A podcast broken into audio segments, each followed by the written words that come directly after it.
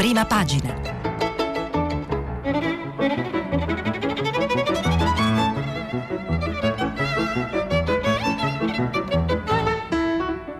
Questa settimana i giornali sono letti e commentati da Daniela Preziosi, giornalista del quotidiano Domani. Per intervenire telefonate al numero verde 800 050 333. Sms WhatsApp anche vocali al numero 335 56 34 296. Buongiorno e buongiorno ascoltatrici e ascoltatori, oggi è venerdì 11 dicembre 2020, ieri che era il 10 dicembre eh, era la giornata internazionale mondiale dei diritti umani e l'osservatore romano ci, eh, che ha una cadenza diversa rispetto agli altri quotidiani ci, ehm, eh, nella sua prima ci ricorda, ci fa sapere che il Papa Francesco ha fatto un appello per il rispetto dei diritti di tutti, specialmente degli invisibili. questo era per eh, riguardava ieri appunto 10 dicembre, oggi eh, 11 eh, dicembre eh, in questa valle di lacrime e eh, invece più mestamente, anzi questa valle di lacrime europea, più mestamente gli altri giornali ci raccontano di quello che è successo, ma non è una cosa triste questa volta, almeno sembra, ehm, al tavolo del Consiglio europeo, ehm, dove si discutevano, intanto si discuteva eh, il rilancio con un, un sacco di soldi, il rilancio della nostra Europa. Allora, eh, comincio a leggere i giornali dai quali ci facciamo un'idea del sommario della giornata, della, di, di, quello che è successo un po' in generale, dalle prime e spizzicando qua e là anche ehm, altre notizie e poi leggiamo qualche, ehm, qualche articolo. Allora, Corriere della Sera, accordo europeo, 209 miliardi all'Italia, eh, ritirati i veti di Polonia e Ungheria sul recovery fund, Conte, ora dobbiamo solo correre, ma resta alta tensione tensione nel governo, quindi ci hanno subito detto, ci, leggiamo subito che l'accordo c'è stato. Repubblica, ehm, Repubblica apre su un'altra notizia invece, Natale dietro fronte di Conte, si allenta il divieto di spostamenti tra comuni limitrofi, speranza che il ministro della salute fosse stato per me avrei fatto un'unica zona rossa. La stampa apre invece eh, su eh, un'altra notizia che, sarà, che è comunque su tutti i giornali, e, um, Reggel, Regeni nella cella numero 13, torturato con lame e mazze. Che cosa è successo? Che ieri si sono chiuse le indagini sull'assassinio mm, uh, e la tortura uh, a Giugno Regeni, eh, cittadino italiano che stava al Cairo e mh, mm, dopo cinque anni appunto di indagini nelle carte eh, ci sono i nomi dei colpevoli e i dettagli dell'orrore, scrive la stampa. Allora, eh, invece il Sole 24 ore, eh, ovviamente il tema è l'apertura economica, anche qui accordo europeo, il recovery può decollare dalla BCE 500 miliardi, nubi sulla ripresa. Il mattino invece apre sulla Campania, Campania nuova stretta off, off uh, limits delle seconde case, cos'è successo? Eh, ordinanza di De Luca, cioè il presidente della regione, da domani vietato trasferirsi anche nella stessa eh, provincia. Il messaggero sì agli spostamenti tra i comuni. Il Messaggero invece è un giornale di Roma e, e, e si occupa appunto anche qui degli spostamenti, ma non solo nella regione Lazio. Poi il domani e ci casco sempre, si chiama Domani ed è il mio giornale, mannaggia. Eh, apre su un'altra vicenda. Eh, vi ricordate, abbiamo discusso molto, della, raccontato molto della task force che fa ballare il governo, la task force che deve gestire eh, i soldi del recovery fund italiano, insomma del next, della parte italiana del Next Generation EU. Bene, c'è anche un'altra task force, ce lo dice Giulia Merlo, a ciascuno la sua task force. Anche Bonafede ne fa una, seguendo il metodo Conte, il ministro ha lanciato l'alleanza contro la corruzione con 60 esperti, eppure lui ha fatto arrabbiare la maggioranza. Il fatto invece apre sul recovery plan i finti tonti sapevano tutto. Cabina di regia, 16 riunioni in 4 mesi con tutti i ministeri. Insomma, il fatto ci racconta che eh, ehm, il, l'attacco che, fe, che, ha fatto Matteo Renzi al Presidente del Consiglio, in cui sosteneva che non aveva saputo niente, che, che il Presidente del Consiglio non aveva condiviso eh, quello che stava tramando, quello che stava organizzando eh, sulla cabina di regia, appunto questa task force, invece no, lo sapeva già. Dice il fatto ancora in prima con una foto con eh, Renzi e i eh, eh, presidenti eh, dei gruppi di Camera e Senato del Partito Democratico, Marcucci e ehm, Del Rio. I, Italia Viva e PD hanno condiviso la task force che ora bocciano. Renzi vuole infilarci i parlamentari. Intanto il Fondo d'Europa passa senza più veti. Insomma, dice il fatto 209 miliardi di balle. Il dubbio eh, apre su eh, Regeni, legato e seviziato per giorni. Eh, per I responsabili per i PM sono quattro agenti dei servizi segreti egiziani. Rischiano il processo. E, ehm, mh, il dubbio, voglio dire che lo, metto, lo leggo subito, è l'unico, mi pare, giornale che in prima ha la notizia dell'assoluzione di Nunzia De Girolamo, l'ex deputata di Forza Italia, poi anche di, dell'UDC, insomma della, del, non era proprio l'UDC, era comunque la formazione di Alfano, e, e ministra delle, agricole, eh, delle politiche agricole nel governo eletto, è stata assolta ieri perché il, fa, il falso non, sussiste, non sussiste. Ricordate che i PM avevano chiesto otto anni di eh, carcere, non è andata così e, e, e, mi sembra per fortuna perché evidentemente questo reato non è stato compiuto almeno al primo grado di giudizio ed è, siamo anche più contenti di sapere che non è, stato, uh, um, non è stato compiuto. In realtà no, ho detto una bugia, sul riformista c'è la grande apertura, De Girolamo è innocente, i PM chiesero otto anni, saranno promossi, si chiede il direttore del riformista Sansonetti. Ancora giornali, ehm, avvenire eh, apre sul piano europeo, adesso va, il manifesto apre su eh, Regeni, verità nascoste, eh, il tempo, Conte condona solo suo suocero. Mm, la legge più ad personam della storia, scrive eh, Franco Bechis. A maggio il Premier ha imposto una norma che depenalizzava la tassa di soggiorno evasa e ha salvato il papà di Olivia, che, la, che è la compagna del uh, Presidente del Consiglio, cui, al cui papà di Olivia è stata tolta una condanna di un anno e due mesi per peculato. La nuova norma applicata a lui ma esclusa per tutti gli altri da una sentenza della Cassazione. E poi c'è anche la vignetta di Osho, che ehm, il tempo di Osho.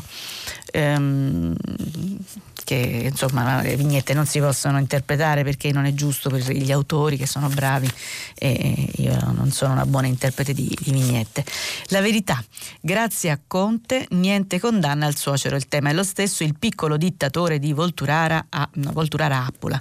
Eh, questo, questa è la rubrica, diciamo, è la, il, l'occhiello della prima della verità, il dittatore è eh, Conte e mh, mm, dice il peculato di Cesare Paladino cancellato grazie al codicillo filo infilato nel decreto di rilancio. Fosse successo con Berlusconi, Premier, avremo la sinistra in piazza. Invece adesso ingoia tutto, anche il governo parallelo e il blitz sui servizi segreti. Ricordate la storia della, anche lì della struttura sui servizi segreti che ehm, Renzi ha promesso di non votare, di non accettare. Il giornale, il giornale ha un taglio alto che eh, dice contrordine a Natale non ci si sposta, ma la parte grande di questa ehm, copertina, di questa prima, è eh, su Paolo Rossi. Pablito uno di noi, il re di Spagna 1982, faremo una piccola parte eh, non, su questa, sulla, ieri è scomparso il grande campione capocannoniere di quell'anno, del 82, e mh, mm, ci sono moltissimi articoli di meravigliosa lettura, non sarà possibile leggerli tutti, io vi invito a comprare tutti i giornali, tutti, e a leggerveli, e, mh, mm, ma eh, faremo insomma una piccola scelta, speriamo di arrivarci. Infine, e l'ultima copertina, eh, l'ultima prima quasi, eh, Libero eh, apre su una storia che spero di, di, di, potervi leggere domani, Matteo Salvini, che qui viene chiamato mh, amichevolmente, confidenzialmente Matteo, alle sbarre. Per Salvini due processi, intanto la Lega cresce. A Palermo e Catania doppia udienza per aver bloccato i clandestini, attesi pure gli ex ministri 5 Stelle, il Premier non ci sarà. Eh, nei sondaggi il, carrozzo, il carroccio va in ascesa. Abbiamo finito eh, con le prime, invece eh, segnaliamo tre copertine. Una copertina è eh, l'inserto 7 del Corriere della Sera che ha un'intervista di Walter Vettroni a Renato Zero, che si annuncia come imperdibile, si intitola Siamo Zero, e abbiamo permesso, dice ehm, Renato Zero, che il sesso alla nascita ci definisse come un padrone. L'omosessualità non è una malattia né uscire dai binari. Eh, bene, leggeremo Veltroni e Zero, che è una coppia assolutamente imperdibile. E, um, internazionale apre su invece eh, sui cinema e sui teatri chiusi, dai cinema ai teatri, dai musei alla musica, il mondo della cultura, lotta per sopravvivere alla seconda ondata di contagi. E infine il venerdì di Repubblica eh, parla delle maledette primavere. E il 17 dicembre 2010 il giovane tunisino Mohamed Bouazizi si dà fuoco e le fiamme investono tutto il mondo arabo. Dieci anni dopo, cosa resta di quelle rivolte? È qualcosa che ha a che vedere anche con la vicenda che, con cui eh, iniziamo. E iniziamo appunto a parlare, eh, a leggere quello che c'è sui giornali che è moltissimo, faccio una scelta veramente molto eh, rigorosa e, mm, e, mm, sulla vicenda di Giulio Reggeni, lo avete sentito anche a Radio Tremondo, e, mm, Radio Tremondo vi ha raccontato i giornali internazionali sul New York Times, sul Guardian, questa storia ovviamente, sul Guardian giustamente anche perché c'è anche un cotè eh, che interessa eh, una, eh, la Gran Bretagna, ma eh, oggi invece parliamo, lo prendiamo dei tanti articoli, prendiamo quello di Giovanni Bianconi su Corriere della Sera. Ehm, che eh, si intitola così eh, Ho visto Regeni in catene, è stato eh, torturato, è una testimonianza. Che cosa è successo intanto? l'inchiesta è stata chiusa e i PM eh, dicono, sostengono che, stato, che, Giulio Regeni è stato ucciso dagli 007 eh, egiziani e poi ci sono stati tutti i vari depistaggi. E lo troviamo a pagina 15.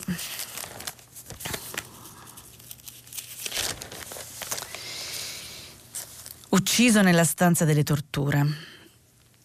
E parla il teste che l'ha visto al commissariato del Cairo e quello che ha raccontato le sevizie i nomi degli ufficiali dei servizi segreti eh, egiziani coinvolti. Eh, I risultati dell'inchiesta della Procura di Roma. Vi leggo alcuni passaggi, non posso leggerveli tutti, ma alcuni passaggi. La prima beffa Sull'atroce fine di Giulio Reggeni, all'epoca misteriosa, oggi molto meno, si consumò il giorno in cui ne fu denunciata la scomparsa.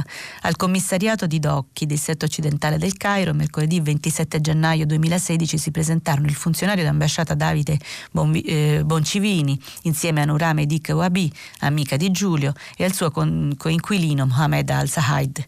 Dissero che il giovane ricercatore universitario era sparito la sera di lunedì, ma eh, quello stesso lunedì era stato proprio lì Giulio, nel commissariato di Docchi. Oggi lo sappiamo grazie alla deposizione del testimone Delta, nome in codice per pro- proteggerne la sicurezza, che il sostituto procuratore di Roma Sergio Colaiocco legge ehm, alla commissione parlamentare d'inchiesta sul sequestro e la morte di Reggeni. Il 25 gennaio, mentre ero mh, nella stazione di polizia di Docchi, potevano essere le 20 o al massimo le 21, è arrivata una persona. Avrà avuto tra i 27 e i 28 anni, aveva una barba corta, indossava un pullover, verosimilmente tra blu e grigio, se non ricordo male con una camicia sotto. Si esprimeva in italiano e ha chiesto un avvocato. Sono sicuro che si trattasse di Giulio Reggeni. Nelle foto che ho visto su internet aveva la barba più lunga. E quindi chiedeva un avvocato uh, Giulio e chi perorava la sua causa, c'era un compagno di, di, di sventura che si chiamava Mohamed, ehm, perorava la sua causa, ehm, ma eh, i poliziotti eh, gli danno un, una gomitata, racconta il testimone Delta, ehm, e, e, e, mettono a tacere anche questo, questo altro, che, questo altro detenuto che cercava, o forse arrestato solo in quel momento, che cercava di aiutare Giulio. Probabilmente il 27 gennaio Giulio era già nell'altra stazione della sua via Crucis, sto, ripreso a leggere, la sede della National Security presso il Ministero degli Interni, località Lasuguli, dove io il 29 o il 28 gennaio lo ha visto il test Y Ho lavorato 15 anni nella ste- sede dove Regeni è deceduto. È una struttura in una villa che risale ai tempi di Nasser, poi sfruttata dagli orga- organi investigativi. Sono quattro piani e il, numero di, mm, e il piano di interesse è il primo, la stanza numero 13 quando viene preso qualche straniero sospettato di tramare contro la sicurezza natu- nazionale, viene portato lì. Che cos'è questa stanza numero 13? È la stanza delle torture, scrive Bianconi. E qui eh, cita ancora questo test, ehm, che dovrebbe di nuovo essere, no, è il test Epsilon. Ho visto Regeni nell'ufficio 13 e c'erano anche due ufficiali e agenti. Io conoscevo solo i due ufficiali. Entrando nell'ufficio ho notato le catene di ferro con cui legavano le persone. Lui era mezzo nudo nella parte superiore, portava dei segni di tortura e stava blaterando parole della, nella lingua, nella sua lingua, delirava. Era un ragazzo magro, molto magro, era sdraiato steso per terra con il viso riverso. L'ho visto ammanettato con delle manette che lo costringevano a terra. Ho notato segni di arrossamento dietro la schiena, ma sono passati quattro anni e non ricordo bene i particolari. Non l'ho riconosciuto subito, ma cinque o sei giorni dopo, quando ho visto le foto sui giornali, ho associato e ho capito che era lui. E insomma, questa è la lettera del verbale delle, di queste indagini che mh, mm, i, PM, eh, i, PM, hanno letto anche alla, nella parte, mi pare, quella segretata della commissione mh, mm, Giulio Reggeni Ora la Procura, leggo ancora, è pronta a chiedere il processo per il sequestro di Giulio Reggeni per il generale Tariq Sabir, il colonnello Atar Kamel Mohamed Ibrahim, il colonnello Unsam Elmi e il maggiore Magdi Ibrahim Abdel Sharif. Quest'ultimo accusato anche di omicidio e delle torture praticate con oggetti roventi, calci, pugni, lame e bastoni tutti irreperibili, protetti dal rifiuto egiziano di comunicare gli indirizzi. Per l'agente Mohamed Nahem è stata chiesta l'archivazione con un documento che riassume nel dettaglio tutta l'indagine. Oltre a tutto ciò ci sono anche, chiudo la lettura, i continui, quelli che Bianconi chiama continui depistaggi Leggo ancora, tragi, l'altra tragica beffa è che pure i due egiziani andati a denunciare la scomparsa di Giulio, l'amica Nuri e il coinquilino El Sayed, hanno contribuito alla ragnatela dei controlli tessuti dalla National Security intorno a ricercatori tre, tramite i contatti mediati o diretti col maggiore Sharif e il colonnello Elmi. Tutto questo è stato ricostruito dalla Procura di Roma con i carabinieri del Ross e i poliziotti dello SCO, grazie a pochi elementi trasmessi dal Cairo dopo il richiamo dell'ambasciatore nell'aprile del 16. Per il resto il rapporto con l'Egitto è stato, virgolette, difficoltoso, laborioso e complesso, dice Prestipino ma al di là che il magistrato che conduce l'inchiesta, ma um, scusate il procuratore, ma al di là dei toni diplomatici e persino eufemistici del procuratore restano le domande inviate per rogatoria e rimaste senza risposta, 39 su 64. Tutt'altra determinazione invece nei depistaggi messi in campo dopo il ritrovamento del cadavere il 3 febbraio 16, dal movente sessuale all'incidente stradale, dalla lite in piazza al furto di documenti perpetrato da una banca banda di cinque criminali puntualmente sterminati, riesumato di recente, e poi le bugie e i buchi sulle telecamere della metropolitana, insieme alle scuse accampate per negare informazioni ai continui sospetti sull'attività di Giulio, che eh, suscitarono le rimostranze dell'ex procuratore Giuseppe Pignatone e indussero il PM Colaiocco a interrompere una riunione con i colleghi del Cairo, rifiutandosi di mettere nuovamente in dubbio la correttezza del comportamento di Reggeni in Egitto.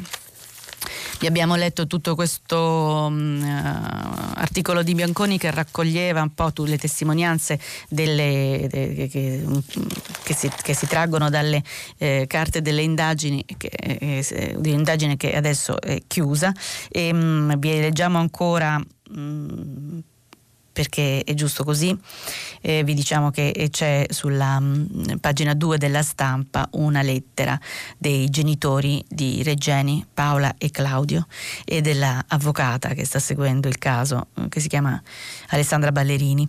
Assassini, sappiamo chi siete, non vi daremo pace è una lettera che mh, mm, eh, racconta uh, un po' le cose che abbiamo già sentito, ma naturalmente con il tono di un genitore, di due genitori eh, che hanno perso il figlio in questa maniera impensabile. Tra l'altro in questa pagina c'è anche un frame del video in cui Regeni è a colloquio con il presidente del sindacato degli, degli, ehm, degli ambulanti egiziani, quindi probabilmente una delle ultime immagini di Regeni che abbiamo, sempre che comunque quelle della metropolitana sono state sono, mm, magicamente, eh, magicamente sparite e devo dire che è una foto. Ehm, non so trovare la parola giusta, forse straziante perché Giulio guarda in alto e sembra un po', non, non in realtà sembra un po' spaventato. E mh, mm, sta parlando con la persona che poi probabilmente eh, lo porterà a, a, a questo calvario. Scrivono i genitori, per questo oggi non si può ignorare l'evidente responsabilità del governo egiziano che ha istruito, pagato e coperto una moltitudine feroce eh, chi oggi potrà ancora dirsi amico di un regime capace di uccidere e depistare nell'assoluta arrogante impunità? Un regime che neppure da, si dà la pena di rispondere alla rogatoria di 20 mesi fa della nostra procura?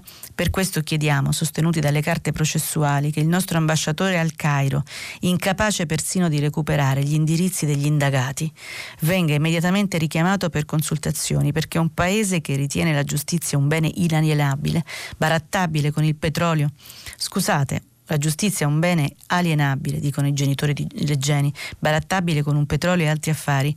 È un paese in cui nessun cittadino può sentirsi sicuro né libero. E, ehm, mh,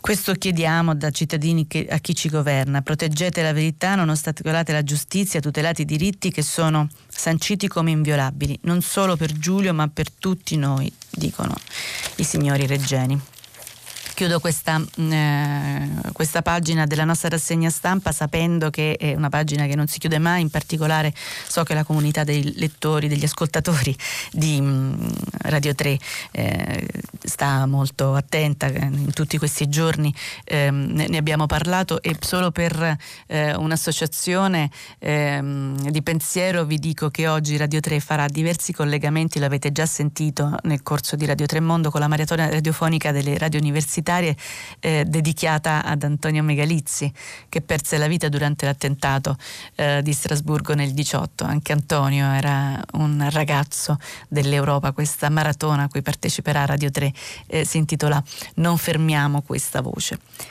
Allora, e um, Megalizzi fu, eh, è morto in questo attentato nel 14 dicembre del 18. Allora, eh, cambiamo pagina, la pagina politica, insomma ieri eravamo rimasti con questo, um, con questo, accordo che non si sapeva se si riusciva a fare, si è fatto eh, in Europa. Allora, superato il veto di Ungheria e Polonia, la Commissione elaborerà le linee guida del regolamento per il Recovery Fund le eh, risorse eh, partiranno da primavera per 750 miliardi e che cosa dice? Lo prendo da Breda Romano, sono le 24 ore, eh, per forza insomma un accordo economico lo leggiamo qua, ehm, dice a pagina 5. Riuniti in un vertice di due giorni a Bruxelles, i 27 hanno trovato ieri sera un sofferto accordo per garantire il via libera dell'approvazione del nuovo bilancio comunitario, a cui è associato ormai, l'ormai noto Fondo per la ripresa che prevede debito comune per 750 miliardi di euro. L'intesa doveva permettere ai capi di Stato e di governo di decidere anche un nuovo ambizioso eh, obiettivo climatico, una riduzione delle emissioni nocive del 55% entro il 20 2030. Allora, si è fatto questo? Sì, più o meno si è fatto. Comunque, ehm, Beda Romano dice ehm, accordo sul bilancio comunitario e sul fondo per la ripresa, ha twittato ieri sera il Presidente del Consiglio europeo nel corso della riunione tra i leader. Ora possiamo iniziare la loro adozione e ricostruire le nostre economie. Il um, pacchetto finanziario, una pietra miliare, aiuterà la transizione verde e digitale. Allora, la Polonia, eh, taglio e salto e, e, arrivo alla questione insomma, dei veti, la Polonia e l'Ungheria, leggo, avevano bloccato finora l'adozione del bilancio 2021 eh, e 2027 protestando contro un regolamento ne- mh, negoziato in parallelo del Parlamento e del Consiglio che vincola l'esborso di fondi comunitari al rispetto dello Stato di diritto. L'obiettivo del testo legislativo è di proteggere il bilancio da frodi e altre ruberie. Negli ultimi giorni le parti hanno trovato un accordo. Il Consiglio europeo ha dato ieri mandato alla Commissione europea di preparare le linee guida dell'applicazione del regolamento. E insomma, Secondo le preliminari conclusioni del vertice, l'esecutivo comunitario dovrà precisare in buona sostanza che il regolamento sarà applicato in modo non discriminatorio ed equo. E insomma ci siamo, uh, i 27 si sono impegnati a non uh, applicare uh, questo, um, questo, regolamento in modo discriminatorio. Qualsiasi cosa voglia dire, speriamo voglia dire cose buone, ecco, diciamo così. Comunque così è andata in Europa, non abbiamo, abbiamo cercato um, notizie sulla um, riforma del Fondo Salva Stati che ha fatto ballare il governo e, e a noi è impegnato la rassegna stampa per molti, molti eh, momenti, ma non l'abbiamo trovato, forse se ne occuperanno oggi, oggi continua questo vertice, insomma, o forse le cose che a noi ci fanno impazzire eh, sono meno eh, date molto più per scontate in Europa. Allora, andiamo con la politica.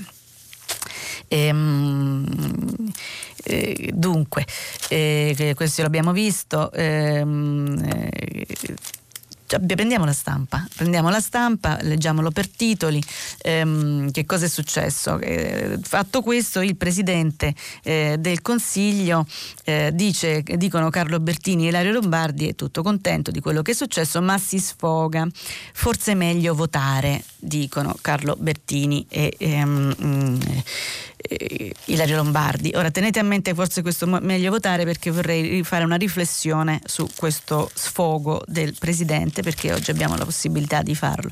Prima di, di questa riflessione segnalo però che ci sono delle cose interessantissime sulla politica. Oggi mh, mm, meno urgenza di cronaca e più distese eh, gli articoli. Intanto un racconto, eh, qualcuno diciamo non ha resistito giustamente a raccontare di Renzi e l'eterno ritorno dello stai sereno. Conte non se la caverà con le promesse, dice Renzi a Fabio Martini, ehm, che sulla stampa a pagina 11 naturalmente racconta, dico naturalmente perché è da par suo che racconta la vicenda eh, di, di, Renzi, da quello stai sereno, ci sono le foto dello scambio della campanella nel 2014 con, ehm, con uh, Enrico Letta ehm, e le varie il momento, le foto anche sua, di, delle sue dimissioni.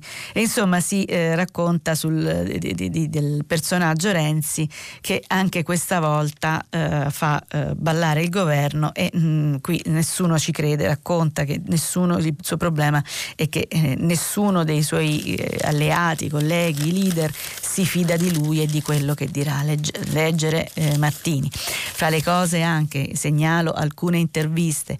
Ehm, Bettini, Goffredo Bettini sul Corriere, Goffredo Bettini ci ha abituato a, a, a leggere prima, eh, diciamo, non posso dire consigliere, diciamo ex consigliere del, del um, Zingaretti, del segretario del Partito Democratico, non posso dire consigliere in carica perché eh, Bettini mh, mm, si, si, sfila subito da questa, però uno molto ascoltato, eh, ancora adesso molto ascoltato, e ehm, lo intervista Maria Teresa Meli, Conte ascolti tutti, ma se il governo implode elezioni, le elezioni sono inevitabili.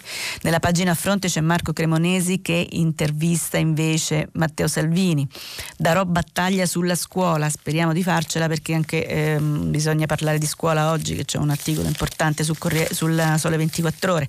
Invece sulla Repubblica c'è un'intervista, la segnalo Andrea Orlando che eh, è il vice eh, segretario del Partito Democratico e Orlando che cosa dice? Il Premier deve condividere le scelte, servono nuove figure di raccordo con i partiti. Mm. Ma dunque, ehm, andiamo direttamente a questa domanda che la fa eh, Giovanna Vitale. Ehm, il, per il PD Conte è ancora un punto fortissimo di riferimento delle forze progressiste, qui cita il eh, segretario Zingaretti che questo aveva detto di Conte, un punto fortissimo di riferimento delle forze progressiste. E la risposta di Orlando è lo è in quanto punto di equilibrio. Passata questa fase però dovremo ragionare di più sulla prospettiva, individuare le figure e le parole chiave in modo da incarnare al meglio il nuovo centro-sinistra, quindi forse Conte non è proprio più il punto di riferimento fortissimo. Del centro-sinistra che, eh, con cui... Mh, mm, eh, Zingaretti aveva sembrato in qualche misura eh, quasi investirlo eh, della leadership dopo la premiership, sto usando delle espressioni da Prima Repubblica e mi fa tanto piacere. Allora, ehm, vi ricordate lo sfogo di Conte che abbiamo letto nella copertina della um, stampa?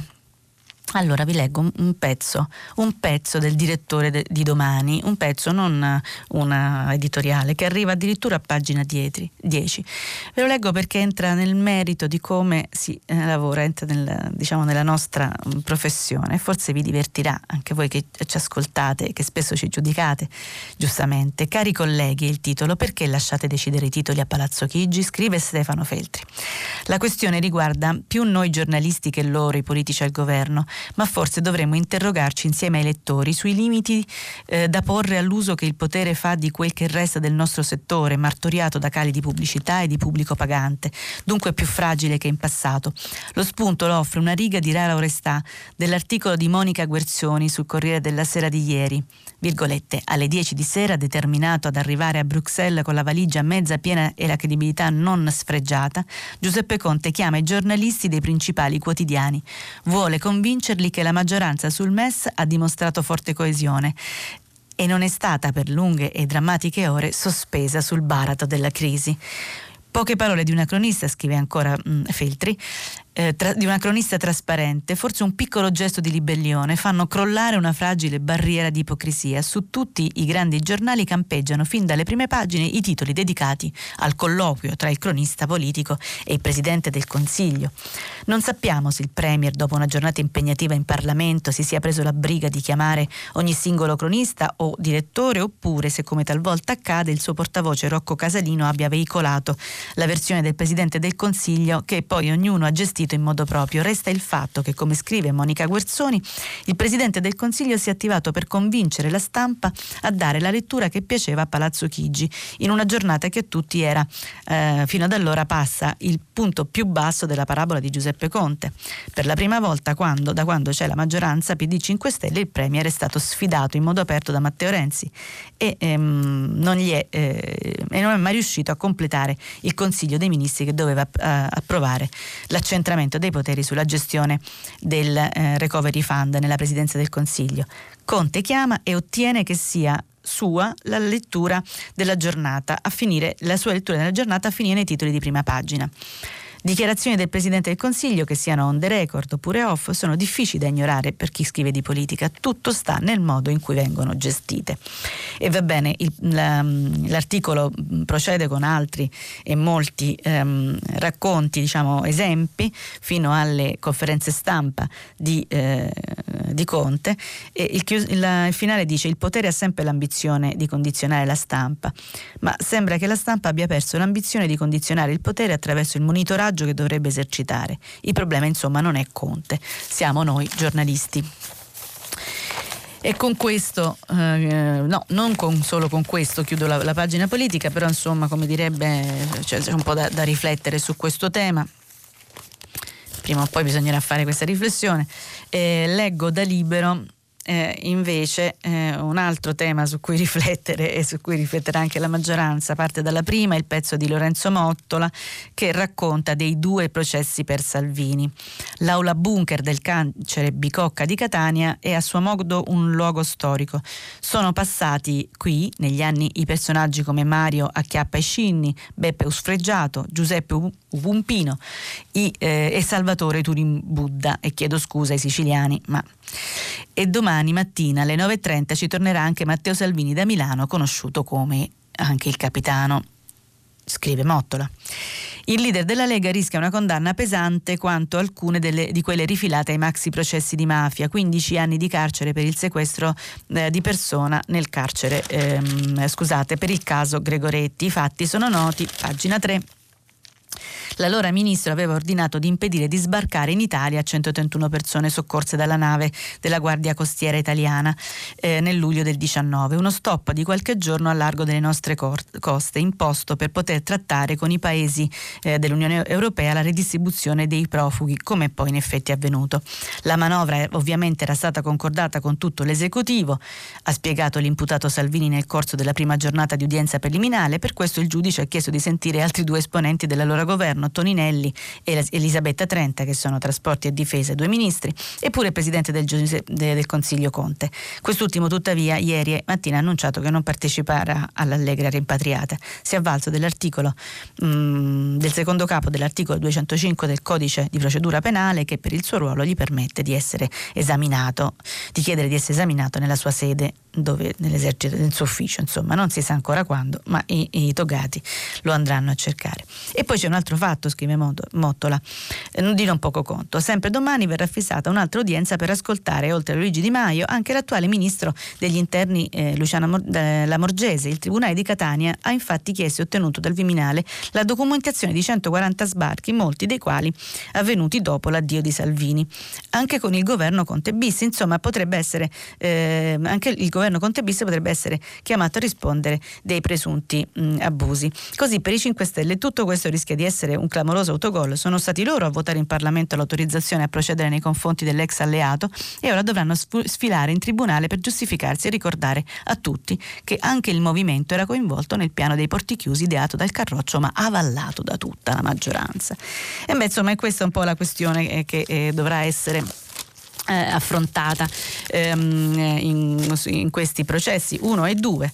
Ehm, per l'occasione devo ricordare che sulla Repubblica, già che stiamo parlando eh, in un ritardo, eh, partiamo in ritardo, cioè partiamo, io sono, parto e siamo già, eh, diciamo, già, vado già lunga, ma devo assolutamente, ma tutta la gioia di eh, darvi dei, delle, delle, degli spunti di letture, devo ricordarvi appunto che a pagina 8 8 della Repubblica, eh, Giovanna Casadio dà notizia del fatto che eh, c'è ehm, sui decreti di sicurezza eh, lite tra 5 Stelle ehm, e Partito Democratico contro la Presidente Casellati. Che cosa ha fatto? Ha deciso di fare esaminare la, mm, la, la, il decreto sicurezza è arrivato, quello che deve appunto cancellare i decreti sicurezza Salvini, è stato approvato alla Camera, è arrivato al Senato e ora la Presidente di Palazzo Madama, Elisabetta Casellati, ha deciso di fare esaminare il provvedimento provvedimento a due commissioni, non a una sola che è degli affari costituzionali, ma anche a quella giustizia. Un tecnicismo, scrive eh, Giovanni, Giovanna Casadio, non tanto perché la Commissione Giustizia è guidata dalla Lega, è l'unica, che, la Lega che ha annunciato barricate contro il nuovo eh, decreto sui migranti.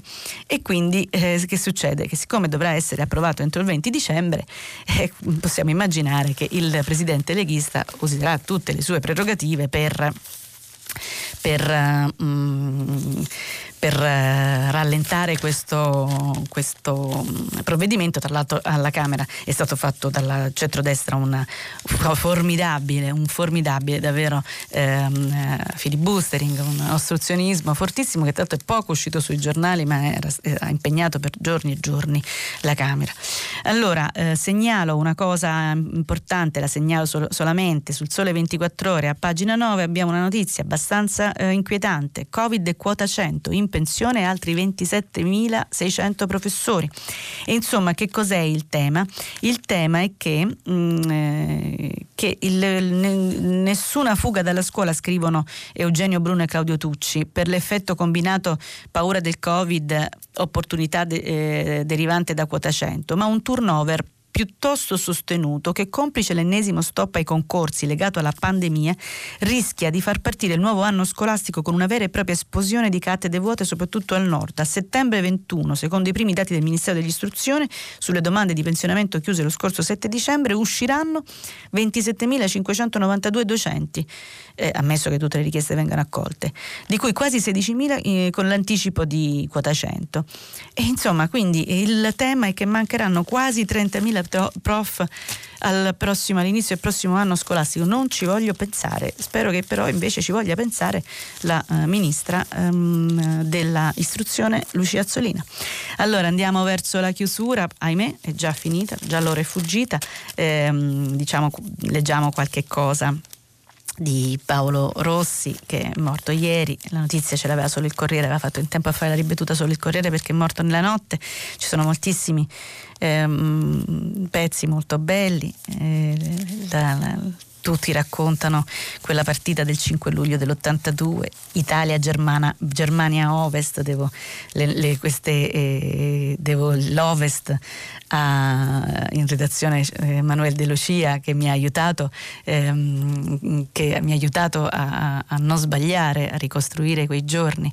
Era il 1982, eh, Manuel era giovanissimo, io molto meno, ma molto meno interessata al calcio. In realtà, eh, però fu una partita fantastica, eh, il primo gol, quello appunto di Paolo Rossi, come scrivono i giornali, Paolo Rossi tutto insieme, poi quello di Tardelli, con la famosa La notte dei lunghi Tardelli, con quella famosa esultazione, il terzo quello di Alto Belli in cui Pertini col dito disse non ci riprendete più, insomma su tutti lo raccontano, non vi leggerò naturalmente le cronache del racconto invece della partenza per, uh, per l'altra vita di Paolo Rossi e della moglie della moglie Federica mm, eh, che lo ha assistito fino all'ultimo, questo, no, no, questo non lo farò, invece mm, vi segnalerò che ci sono pezzi da, mm, importanti perché eh, Paolo Rossi è un po' un emblema totale, l'antidivo, quando i giocatori non avevano i tatuaggi, non erano tatuaggi da, tatuati da, dappertutto, insomma, come quelli di oggi, ne scrive Linus sulla stampa,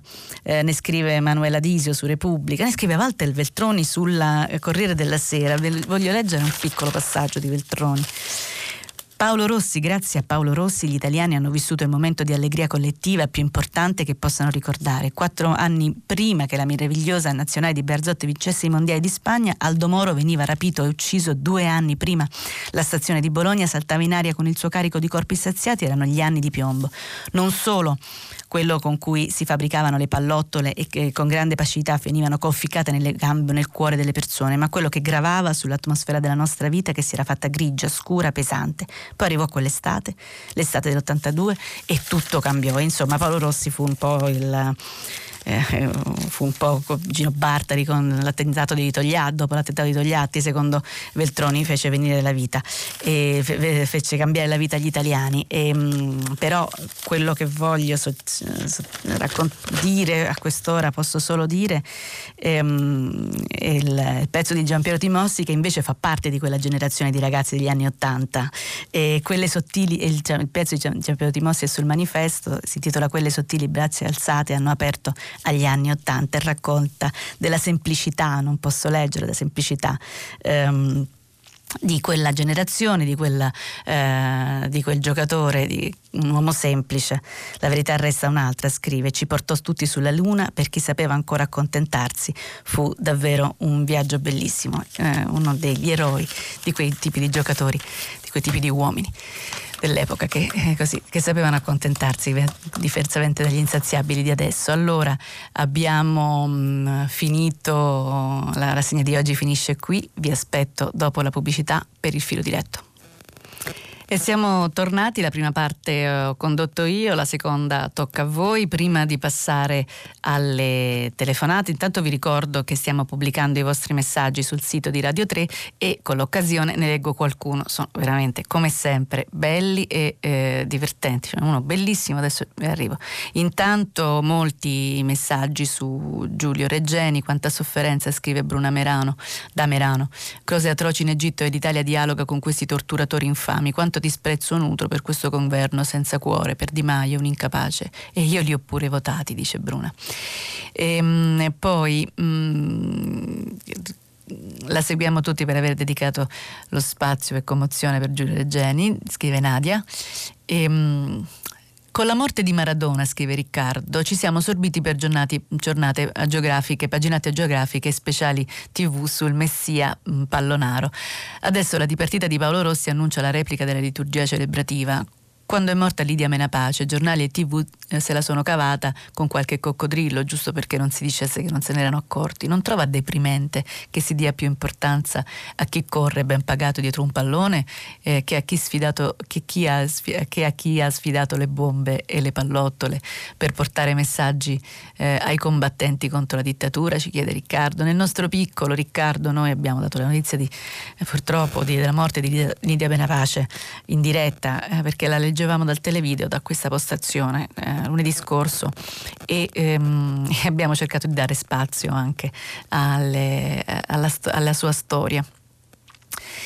Ma per carità, questa, questa, ingiustizia, poi ognuno si legge i giornali come vuole, per cui, eh, caro Riccardo, ciascuno è libero di comprarsi i giornali e leggere quelli che corrispondono meglio ai propri eh, valori e alle proprie priorità. Ehm, eh, non, purtroppo non leggo quelli che non sono firmati, tranne Bobo, no, Bobo è firmato, lo leggo. Certo che con questa preziosi, scrive Bobo, all'elementare la maestra doveva essere disperata, incapace di leggere cosa c'è scritto sul giornale. Sono veramente moltissime le parole sbagliate. Ha ragione Bobo, la mia maestra però non è disperata, è molto simpatica e, è una, una, una, donna a cui sono molto, molto legata, si chiama pure Zelinda, ma eh, purtroppo effettivamente lei è stata una grande maestra, ma gli errori sono tutti miei. Mi sono un po' in, impaperata. Cominciamo con le telefonate così parlate voi. Pronto? Pronto, sono Antonio da Trento, buongiorno. Buongiorno. A lei e a tutti gli ascoltatori. Sono molto vicino al, eh, ai due sms di Riccardo e di Bruna. Eh, volevo iniziare questo colloquio eh, invece abbracciando eh, i genitori di Giulio Reggeni e, un, e, un'altra famiglia che mi è molto più vicina eh, proprio perché abito nel quartiere qui nord di Trento di Antonio Megalizzi. Eh, al, diciamo che Antonio Megalizzi, eh, oltre che essere un, un giovane europeo, era anche un ragazzo universitario che si occupava di radio, infatti eh, oggi la fondazione a lui dedicata eh, fa tutta una serie di iniziative qui a Trento eh, come appunto siccome è il secondo anniversario eh, per radio, beh, infatti una radio, una trasmissione per 24 ore in tutta la giornata e domani venerdì invece, e lunedì invece, scusa, lunedì invece il comune di Trento proietterà sulla torre civica in piazza Duomo appunto, l'immagine di Antonio che è stata realizzata dal vignettista Mauro Biani. Allora volevo ricordare Antonio prima di tutto perché era giovane, io invece non lo sono più. E in secondo luogo, non, non, solo suo, non, solo lui, ma anche il suo, il suo, amico, il suo collega Bartos Orent, non, non mi ricordo più esattamente il suo nome, però nello stesso tempo mi porta, eh, mi porta indietro a due anni fa nel, nel, Duomo di Trento dove nella celebrazione io ero molto vicino al presidente Mattarella e ai ministri e, ehm, oltre, oltre, al vescovo che ha fatto il suo discorso eccetera, molto celebrativo eccetera, mi aspettavo perché io sono molto vicino a questi aspetti emozionali ma anche eh, esistenziali delle persone, mi aspettavo che si ricordasse, cioè che si nominasse, non si ricordasse il suo assassino, un giovane altrettanto eh, giovane quanto Antonio. Cioè questi, questo giovane che si, che si, è dato alla morte prima ancora di dare morte ad Antonio e al suo amico, e, e mi sembrava quasi giusto, eh, proprio per pietà cristiana di un vescovo, io non lo sono, eh, ricordarlo perché anche lui aveva un padre, una madre, una famiglia, aveva dei ricordi, probabilmente anche un sogno, non europeo quanto Antonio, ma sicuramente un sogno, un sogno esistenziale. E mi domandavo, guardando poi nella faccia i genitori eh, straziati di Antonio e guardando la faccia dei ministri, quanta differenza c'è nel dolore, cioè Chi sono i responsabili veri dell'assassinio di Antonio e del suo collega come di altri appunto no, martirizzati poi dalla furia omicida di questi ragazzi? Chi sono i veri responsabili? Sono loro i veri responsabili o sono i governi, gli stati? Eh, sono i ministri che si occupano d'altro invece che occuparsi dei giovani. Chi sono? E questa era una domanda che mi ha perseguitato in questi due anni e questa per la prima volta lo dico pubblicamente. Grazie.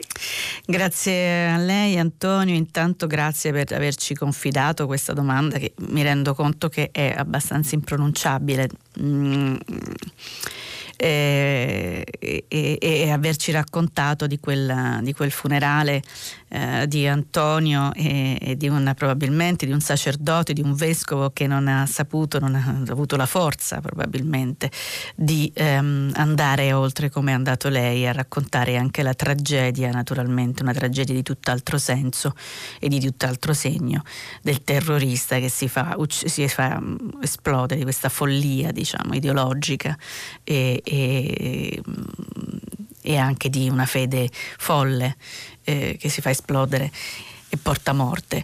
Voglio ricordare che ehm, oggi l'avevo detto prima, ma mi fa piacere ricordarlo dopo, che, dopo la testimonianza, il racconto, la notizia anche che ci ha dato Antonio da Trento, quello che farà la fondazione dedicata a Antonio Megalizzi, che eh, oggi Radio 3 farà diversi collegamenti con la maratona radiofonica delle radio universitarie.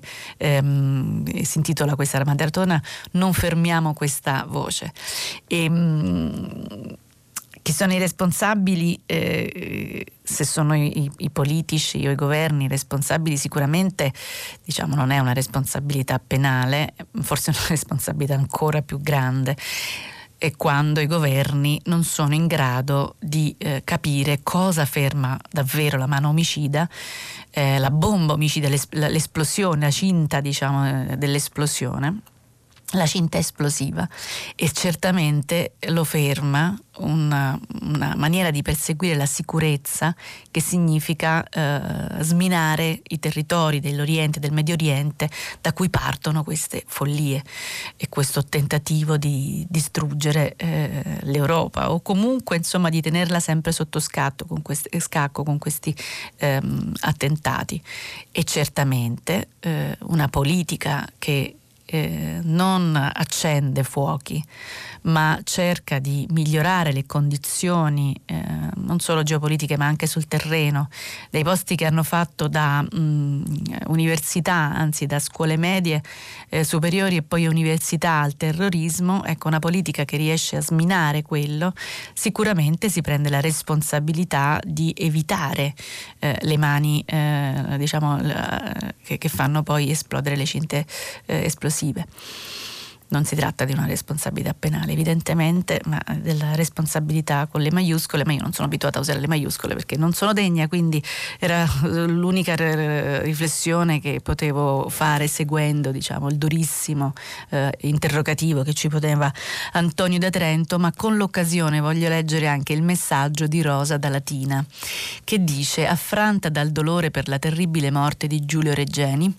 penso con sconcerto alla morte dei giovani italiani negli attentati e mi chiedo fra, perché fra questi non viene mai ricordata la ragazza morta nell'attentato ai, meccani, ai mercatini di Berlino nel Natale di qualche anno fa. Si chiamava Fabrizia De Lorenzo, cara eh, Rosa da Latina. Era il dicembre del 2016. Hai ragione, eh, non dimentichiamo eh, questi, questi ragazzi che mm, questi nostri ragazzi, che, nostri di tutti, non solo italiani naturalmente, che mm, con fiducia e con gioia andavano in giro anche per cercare lavoro, anche per, per inventarsi vita, andavano in giro, vanno in giro per, um, per l'Europa, che sono la parte più, più bella di, questa, di queste bruttissime storie. Un'altra telefonata, pronto? Pronto, buongiorno, sono Giovanni, chiamo da Taranto. Buongiorno.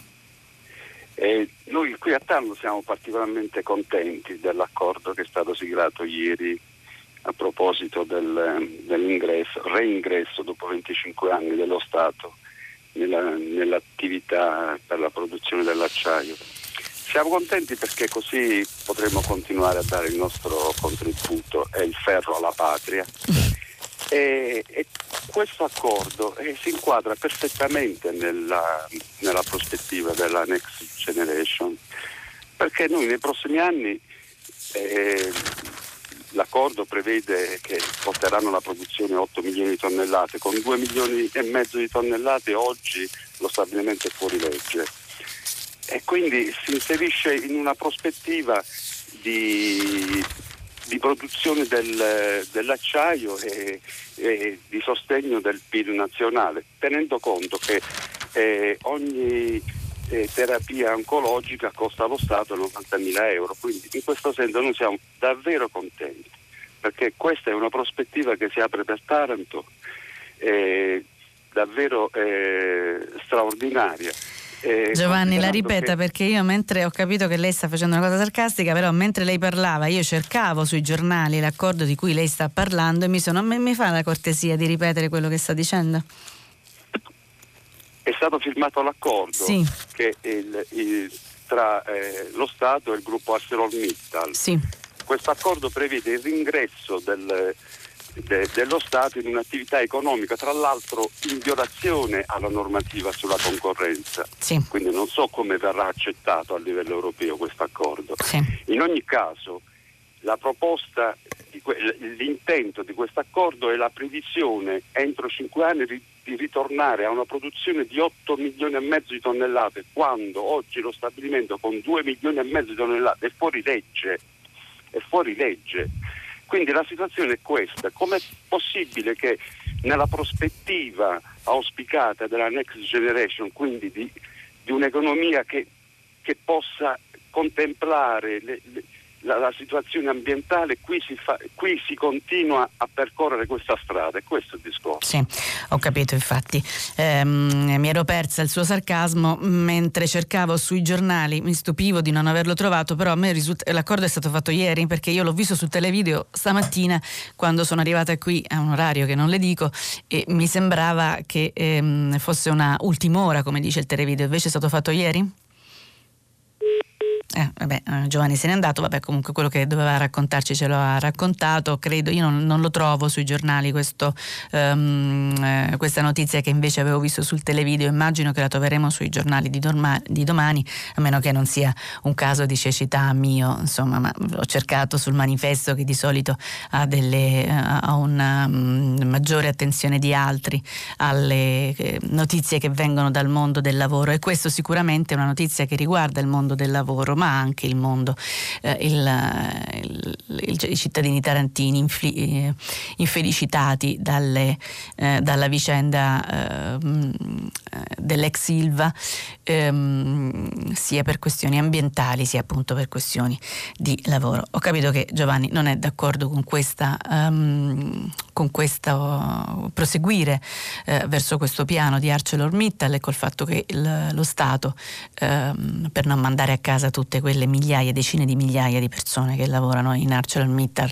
e, e, e, e quelli dell'indotto, eh, sta cercando di raddrizzarne la strada e di ehm, eh, assicurarne eh, diciamo, l'investimento.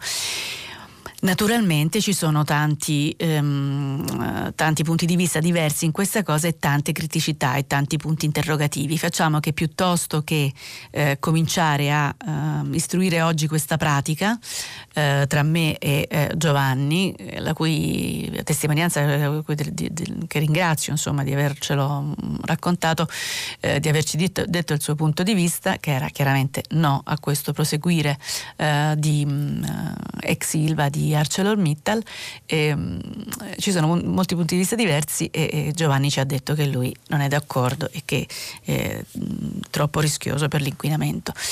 E, mh, vediamo sui giornali domani quando questo accordo verrà raccontato come effettivamente eh, si proseguirà eh, la vita di Arcelor, de, dell'ex Ilva a Taranto, quindi diamoci appuntamento a domani perché io oggi davvero non lo vedo e secondo me è successo una notte. Mentre sento la prossima telefonata eh, cerco di controllare. Pronto? Sì, buongiorno, eh, sono Luigi, chiamo da Rimini. Buongiorno Io, Luigi. Eh, purtroppo eh, continuo a parlare di morte, però questa volta a livello più ampio purtroppo. È il discorso del, del rapporto ultimo rapporto Censis che parla del 43% degli italiani che vorrebbero tornare alla pena di morte e di questi quasi il 45% sono giovani al di sotto dei 35 anni. Questa notizia che è passata inosservata a me ha colpito veramente nel profondo perché ho pensato veramente che in questi ultimi anni c'è una distrazione totale rispetto ai valori, cioè, mi sembra che ci fosse, eh, cioè, mm, siamo, andiamo a livello di, stiamo esaurendo i giacimenti di umanità. E quindi eh, questo è la risultante di diseducazione secondo me a livello scolastico di indifferenza delle famiglie che ormai non, o danno per scontato o non gliene frega assolutamente nulla. Cioè, è una questione antropologica fondamentale. Se noi ci diventiamo americani, veramente eh, tutta la nostra... Cioè, perché per poi, scusi se è un po' lo sfogo, ma io sto pensando veramente che il 40% degli italiani vota a destra, quindi io immagino che questo 40% siano tutti favorevoli alla pena di morte. No, no, parte... no, questo perché lo dice? Eh, non è detto, insomma, adesso no, non, non esageriamo. È, detto, è, molto, è, molto, probabile perché lei pensi che la, la, la Meloni l'anno scorso aveva detto, due anni fa, aveva detto che tutto sommato la tortura andava bene per la polizia. Cioè, voglio dire, allora il problema, io non voglio dar per scontato nulla, però rimango stupefatto di questo, questa situazione, cioè dove c'è un mutamento antropologico secondo me, dove la gente eh, ormai eh, dio denaro è l'unica cosa che viene considerata, per cui tutto il resto, tutto sommato, se io mi tocco il portafoglio devo sparare quello che mi tocca il portafoglio perché vale di più il mio portafoglio che la vita di una persona. È, è tutto un, un, cambiamento profondissimo che avviene secondo me nell'indifferenza delle persone, del, diciamo delle, dei decisori, di quelli che, che contano in questo paese. Luigi, allora, che, eh, che, che, che, dice mai che tutti quelli eh, che votano a destra sono favorevoli alla pena di morte, a me sembra, anche se i loro leader qualche volta se la sono lasciata scappare, questa cosa a me sembra un po' troppo. Lo dico soprattutto per me stessa e per tutti noi, perché questo, siccome è una, quasi una maggioranza, immagino nel Paese in questo momento a fare i calcoli sui sondaggi, più o meno è così sarebbe eh, una, un'onda mh, mm, abbastanza deprimente e insostenibile. Non, non, diamola, non, non, non attribuiamo per forza questa, questa, convinzione a chi pure simpatizza con, ehm, con chi si lascia scappare queste ehm, stupidaggini. Però le voglio dire, mi è molto piaciuto il discorso sull'esaurire i giac- sul fatto che si stanno esaurendo i giacimenti di umanità. Ma quando lei dice diventiamo americani, io penso con uh, allegria al fatto che eh, sì, gli americani hanno mandato a casa Trump eh, con una guerra combattutissima, ci sono ancora oltre 70 milioni di persone che votano Trump, però insomma lo hanno mandato a casa, quindi diventiamo americani anche nella capacità di mandare a casa quelli che non funzionano. Ma insomma è un tema molto, mm, molto vero. Eh, non sono sicura che negli anni per esempio del terrorismo, negli degli anni, oggi abbiamo parlato degli anni Ottanta, con Veltroni, abbiamo, Veltroni ci ricordava della vittoria di Paolo Rossi che chiudeva secondo lui ehm, moralmente eh, nel paese eh, la, la, cupezza degli anni di piombo e ci lasciava eh, ritornare alla leggerezza. Io non sono sicura che sia andata così, però la suggestione era bella, non so se però in quegli anni se avessero fatto dei sondaggi, forse esistono anche dei sondaggi negli anni 70, se, ehm, se eh, la maggior parte degli italiani non pensava contro i terroristi la pena di morte. Io ricordo che c'erano anche delle proposte di legge in Parlamento, me lo ricordo e ricordo mia nonna che leggeva questo giornale che diceva contro i terroristi la pena di morte, lo diceva ed era mia nonna, una donna democratica, eh, con, un, con, un, brivido quasi di condivisione. E, ehm, mh, è vero però in generale, più in generale, è vero che se non si fanno pesanti iniezioni di cultura dentro le scuole, scuole, di formazione eh, civica dentro le scuole, è chiaro che crescono poi eh, generazioni più sguarnite rispetto tema, eh, a temi di questo genere a temi di civiltà totale, direi, di questo genere. Quindi senz'altro eh, anche la sua suggestione è, è, mm, è, è giusta e comprensibile.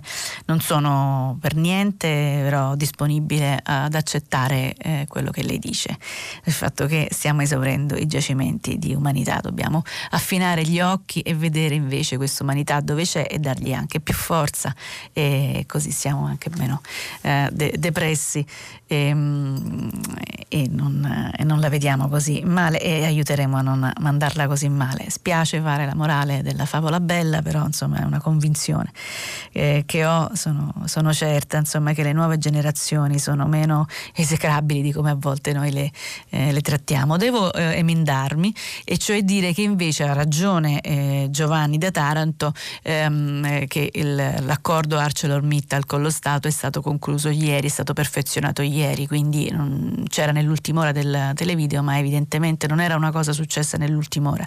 Ma eh, in tutto ciò devo confermare il fatto che non lo trovo sui giornali di oggi, quindi facendo io la lettura dei giornali. Eh, ma sarò ancora più occhiuta mh, mm, e se avrò ancora fatto qualche, eh, qualche rimozione ve, la, ve, lo, ve lo dirò con grande trasparenza. Un'altra telefonata, pronto? Buongiorno. Buongiorno. sono Katia da Foggia. Eh, lei ha letto ieri la notizia eh, che eh, il luxoricida di Brescia, credo, eh, sia stato assolto eh, perché sì. definito incapace di intendere e di volere, anzi di delirio, di gelosia ha parlato l'avvocato della difesa e non posso non metterlo, non metterlo in relazione con l'altra notizia di qualche giorno fa dell'avvocata invece di Pordenone eh, che ehm, ha rifiutato eh, di, di, difendere eh, il reo confesso dell'uccisione della, della sua compagna. E l'avvocata eh, ha messo a nudo il fatto che eh, eh, si tratta di un'immagine falsamente neutra del professionista eh, che difende tutti. Lei eh, evidentemente eh, si, ha, ha, il senso di essere donna prima di essere eh, avvocata e di svolgere la sua funzione, questo mi ricorda la grande Tina Lagostina Bassi che diceva proprio così nel processo per stupro, io sono donna eh, e, poi, e, poi, avvocata. E, mh, mm, eh, vedo una giustizia eh, femminile eh, che parte dalla inviolabilità e sacralità del corpo delle donne, eh, che è l'origine eh, della vita di tutti, di donne e uomini, mentre dall'altra parte ancora una giustizia eh, che considera ehm, quasi normale la gelosia eh, fino, a, mm, fino a ad uccidere. Io mi aspettavo ieri tante telefonate riguardo a questo, specialmente di uomini, invece mi sembra soltanto uno, ma per ragioni forse più tecniche, ha, ha parlato. Eh, lei era, ha parlato poco fa di iniezioni di cultura. Penso eh, che c'è bisogno di grandi flebo di cultura. Questa è la dimostrazione eh, come non sono le leggi, non abbiamo tanto bisogno di leggi, le leggi contro la misoginia, le leggi contro l'omofobia, le leggi di qua, le leggi di là, ma quello di cui abbiamo bisogno sono proprio queste iniezioni di cultura che partono, che insomma dovrebbero partire proprio dalla riflessione degli uomini su di loro e poi eh, certo famiglia, scuola, eh, mass media, pu- pubblicità, eh, cioè, è un continuo, è un continuo eh, parlare ehm, e svilire appunto la, il corpo femminile nella sua, nella sua, sacralità. Certo, le donne tante stanno facendo quello che, che possono eh, per accrescere quei giacimenti di umanità di cui, di cui lei giustamente parla, eh, però vorremmo qualcosa di più da parte degli uomini. Cara Katia, grazie. Mm, intanto credo che lei abbia profondamente ragione, soprattutto in quest'ultima sua um, riflessione. La questione, diciamo, femminile non è più una questione femminile, ma è una questione tutta maschile. Le donne hanno, non tutte le donne, ma molte donne hanno fatto uh, nei, negli scorsi 50 anni un percorso, diciamo, di presa di potere, di presa di parola, di presa di spazi eh, di ripresa in mano delle, della propria soggettività, delle proprie vite, delle, delle proprie decisioni, eh, che è passato attraverso insomma, cose anche dure, riflessioni, autocoscienze, eh, difficoltà. E mh, mm, eh, questo percorso insomma, dal punto di vista maschile è molto poco invece mh, ehm, molto poco diciamo, frequentato e, e, c'è ogni tanto qualche incommiabile uh, uomo che scrive qualcosa di questo tipo sui giornali. Noi per esempio uh, nella mia redazione, sia questa che quella precedente, una delle cose che cercavamo anche di fare è di far raccontare storie di questo genere eh, non solo da, da, redattrici ma anche da redattori, tanto perché la competenza diciamo, di questo tipo deve essere non solo mm, femminile, insomma cominciamo a farcele circolare tra di noi. E, ehm, non sarei, ecco, di, di, di, questo percorso spontaneamente mi viene da, da pensare alle cose, diciamo, di, alle conquiste, non alle battute di arresto che sono fisiologiche spesso. La storia dell'avvocata che non accetta di fare la difesa di un di un uomo che ha ucciso eh, sua moglie. Ehm, la capisco naturalmente, lei è una donna prima che un'avvocata, come un uomo dovrebbe ricordare eh, di, di, di, la falsa oggettività fa, fa, appunto, fa sorridere, è una ipocrisia. D'altro canto anche quell'uomo avrà bisogno di una difesa eh, e è giusto che questa difesa venga fatta perché le ragioni del suo gesto vengano diciamo, acclarate in tutte le maniere possibili eh, dentro un'aula di giustizia e la verità diciamo, processuale eh, sia, diciamo, prevede anche eh, le ragioni dell'assassino le ragioni di, di Caino, come direbbero i radicali. No? E, mm, e, quindi ci sarà una difesa. È chiaro che se una, una, una donna impegnata nei diritti delle donne farà fatica a, a ad accettare di fare questa difesa. Eh, ci sta, ci sta assolutamente. Mm, però mm, ripeto quello che ho detto, eh, non solo i giacimenti di, di, di, di, umanità ci sono, ma anche la meraviglia di tante giovani donne, non tutte naturalmente, ma di tante giovani donne che oggi sulle gambe delle loro madri delle loro nonne oggi eh, camminano molto più certe e molto più, um, e molto più libere. Magari non sanno neanche che cos'è la parola femminismo e magari gli dà un po' fastidio, ma forse anche no, perché se io penso alle manifestazioni di non una di meno che vanno in giro per tutto il mondo, non hanno alcuna difficoltà a, a definirsi fe- femministe, ma insomma fanno girare um, donne consapevoli e, e, e, e, più forti, certo naturalmente è un percorso che deve andare ancora avanti e, ancora e ancora. Pronto? No, no, mi chiamo Stefano, chiamo da Bobbio in provincia di Piacenza. Volevo dare un suggerimento per una lettura innanzitutto. Il libro si chiama I padroni del cibo di Raj Patel di Feltrinelli. Se avete 10 euro da spendere ve lo consiglio caldamente, perché leggo a pagina 169 una cosa che, che mi porta a fare la, la seguente domanda. Leggo le quattro righe. Eh, Brad Templeton, presidente della Electronic Frontier Foundation, è molto preoccupato a raccontare l'aneddoto di un pompiere la cui casa è andata a fuoco a Tukwila nello stato di Washington. La polizia sospettava che l'incendio in cui sono morti la moglie e il figlio del pompiere fosse doloso e la prova incriminante era la carta Safeway dell'uomo che riportava l'acquisto di parecchi accendini identici a quelli che la scientifica aveva identificato come modello usato per applicare il fuoco. Per fortuna il vero incendiario ha confessato prima del processo, ma la lezione è chiara, quei dati sono stati presi e usati come prove. Ovviamente possono esserci tanti vantaggi, ma a che prezzo? La mia domanda è, non è che stiamo, come posso dire, applicando al codice a barre, alla tracciabilità, a ai metadati, ma, ma io, io, non sono su Facebook, non sono su Instagram, cerco di usare la carta di credito il meno possibile, ma voglio dire comunque ho la macchina con, con eh, l'indicatore, eh, la, la, la, cella del cellulare mi si apre tutte le volte che mi sposto. Io trovo pazzesco la sottovalutazione del, e sembra che 85 milioni di americani abbiano già lasciato qualcosa come 5 mila informazioni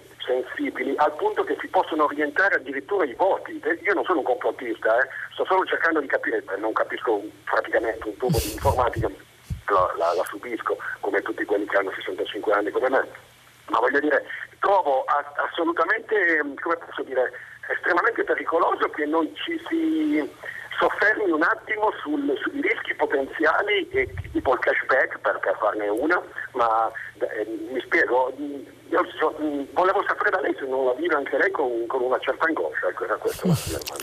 Grazie Stefano. Con angoscia in realtà no, però è, chiaro che è il tema di, il tema di questo secolo, la, tra, la tracciabilità, pro, siamo tutti super profilati, chiunque di noi accende un, cellula, un cellulare, un computer, apre una, un motore di ricerca, magicamente gli si eh, materializzano di fronte eh, proprio i prodotti che aveva voglia di acquistare, se non, se non lo sapeva sapeva, gli viene subito voglia di acquistarlo. Io che quando cerco un libro eh, nei giorni successivi ne compro 10, ehm, lo cerco magari solo per una, una referenza perché me ne, eh, mi arrivano le pubblicità di, ehm, di, di, di, quelli che sono intorno, di altri, le altre cose che sono intorno beh, a, a, quella che ho cercato. E eh, per carità Stefano, ehm, non è che non se ne parla, in realtà ci sono filoni di ricerca piuttosto... Mh, piuttosto, sì certo, eh, magari non finiscono nelle prime dei giornali che noi leggiamo qua, però sono eh, piuttosto approfondita e come fare. Eh, intanto insomma difendersi dove è possibile, dove questo, questa pervasività della, della profilazione ehm, e della tracciabilità diventa reato e talvolta è anche reato, lo dimostrano tanti processi, tante questioni che sono state ehm, eh, sollevate eh, sulle, sui dati, sulla vendita dei dati ehm, eh, per carità difendersi eh, con il coltello tra i denti, difendere la propria privacy con le leggi che ci sono.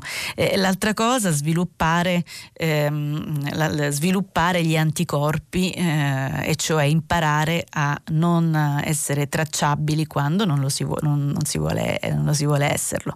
Eh, bisogna imparare appunto a vivere in un mondo in cui però la tracciabilità ti aiuta, per esempio aiuta anche la, la, la questione riduzione della diffusione, ferma la diffusione dei contagi, eh, aiuta le persone a trovare le persone smarrite perché eh, insomma eh, tracciabilità poi però ha anche dei vantaggi infiniti.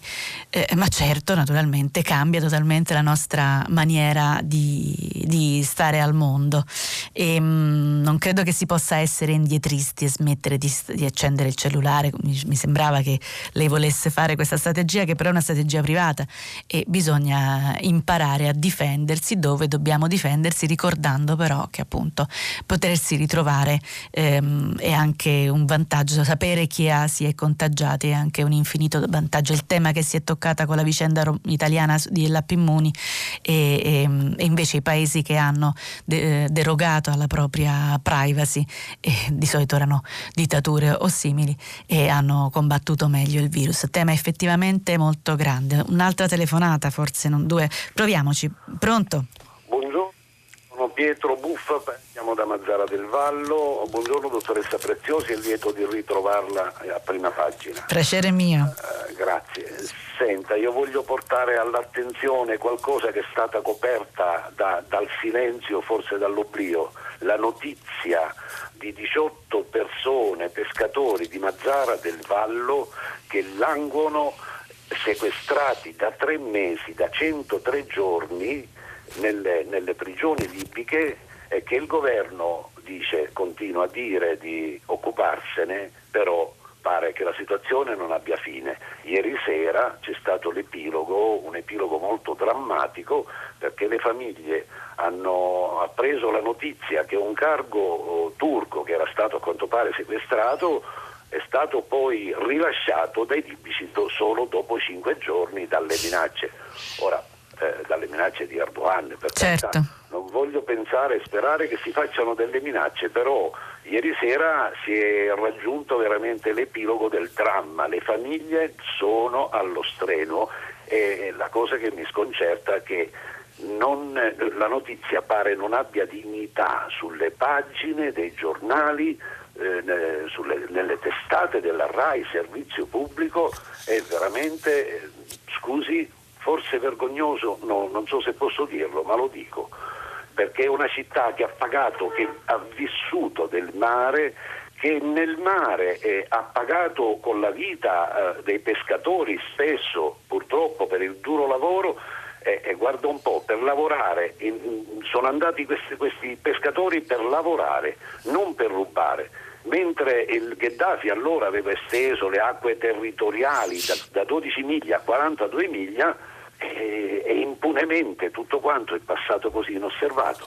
è una notizia che secondo me, e chiudo, secondo me va data, va data tutti i giorni perché ha la dignità di notizia di primissimo piano per famiglie che stanno davvero soffrendo dra- nel dramma e in silenzio, quasi nell'oblio.